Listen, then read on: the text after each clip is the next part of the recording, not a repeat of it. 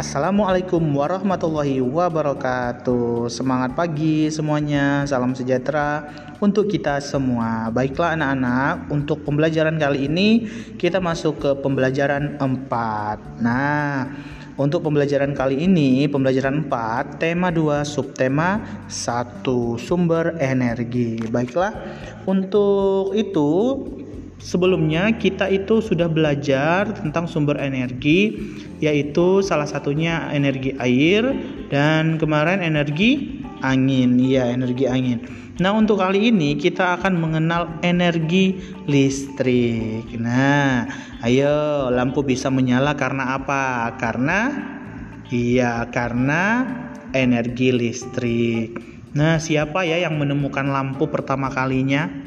Nah, lampu itu ditemukan oleh Thomas Alva Edison. Dialah pertama kali yang menemukan lampu. Nah, sebagai alat penerangan.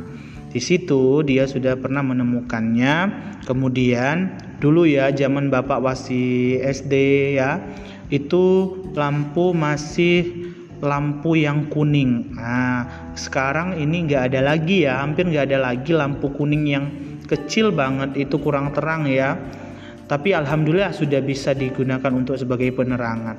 Nah, tapi semakin hari semakin diperbaharui, diperbaharui dan semakin hemat energi. Nah, jadi diciptakan itu semakin hari semakin bagus dan untuk hemat penghematan. Nah, di sini kita amati terlebih dahulu halaman 28. Halaman 28 ini kita amati ada gambar apa saja di situ.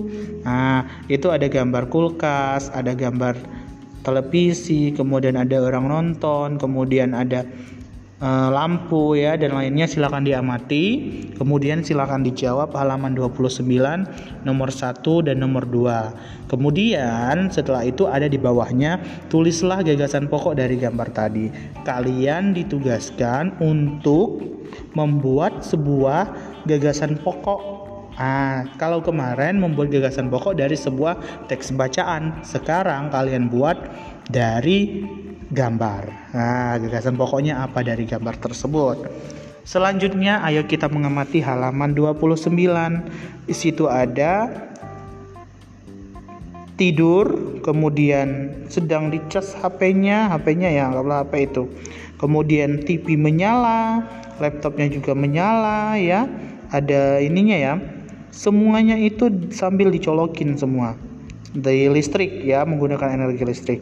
Nah, di situ amati gambar itu, gambar seperti apa dan di situ ada halaman 30 gambar B juga seperti itu juga diamati.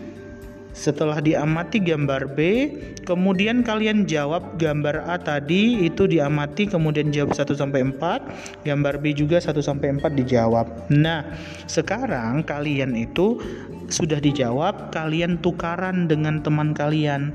Tanyakan kepada teman kalian apa jawaban teman kalian dari gambar A dan B. Kumpulkan jawaban teman kalian dua orang. Kalau kalian ditanya teman kalian, kalian jawab juga, bantu temannya. Nah, kalian juga eh kalian juga ya minta bantuan apa jawaban teman kalian. Paham ya?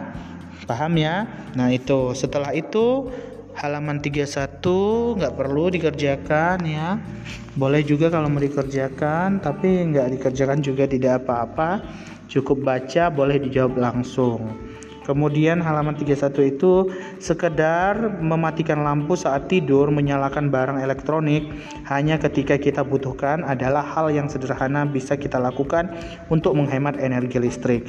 Menggunakan energi listrik dengan bijak adalah ketika kita menghematnya. Hemat energi listrik artinya kita sudah melaksanakan hak dan kewajiban seimbang ya, secara seimbang.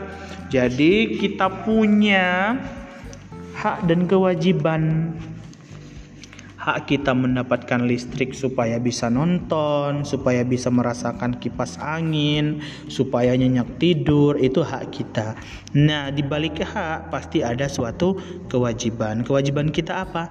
Tidak boleh melakukan pemborosan. Paham ya? Jadi antara hak dan kewajiban itu harus seimbang. Apakah kamu seimbang di rumah? Apakah kalian seperti gambar A tadi atau seperti gambar B? Nah, silahkan ya. Apa yang sudah pernah kalian lakukan? Sadari, kemudian berubah untuk melakukan penghematan energi. Masih ingat kan lagu kita kemarin menanam jagung kita ganti liriknya hemat hemat hemat energi hemat energi hemat uangnya. Tuh hemat energi hemat uangnya. Kita itu di rumah tagihan listrik itu bayar kalau orang-orang di luar sana. Kalau kita di sini nggak bayar ya karena ini punya perusahaan. Nah kalau orang yang ada di perkampungan itu bayar listrik. Ya semakin banyak pemakaian semakin banyak pengeluaran. Artinya, ketika kita hemat energi, maka uang kita juga masuk hemat. Paham? Jadi, antara hak dan kewajiban diseimbangkan. Hak kita dapatkan, kewajiban kita kerjakan. Itu saja untuk pembelajaran kali ini. Bapak berpesan, benar-benar berpesan kepada kalian hemat-hemat energi ya.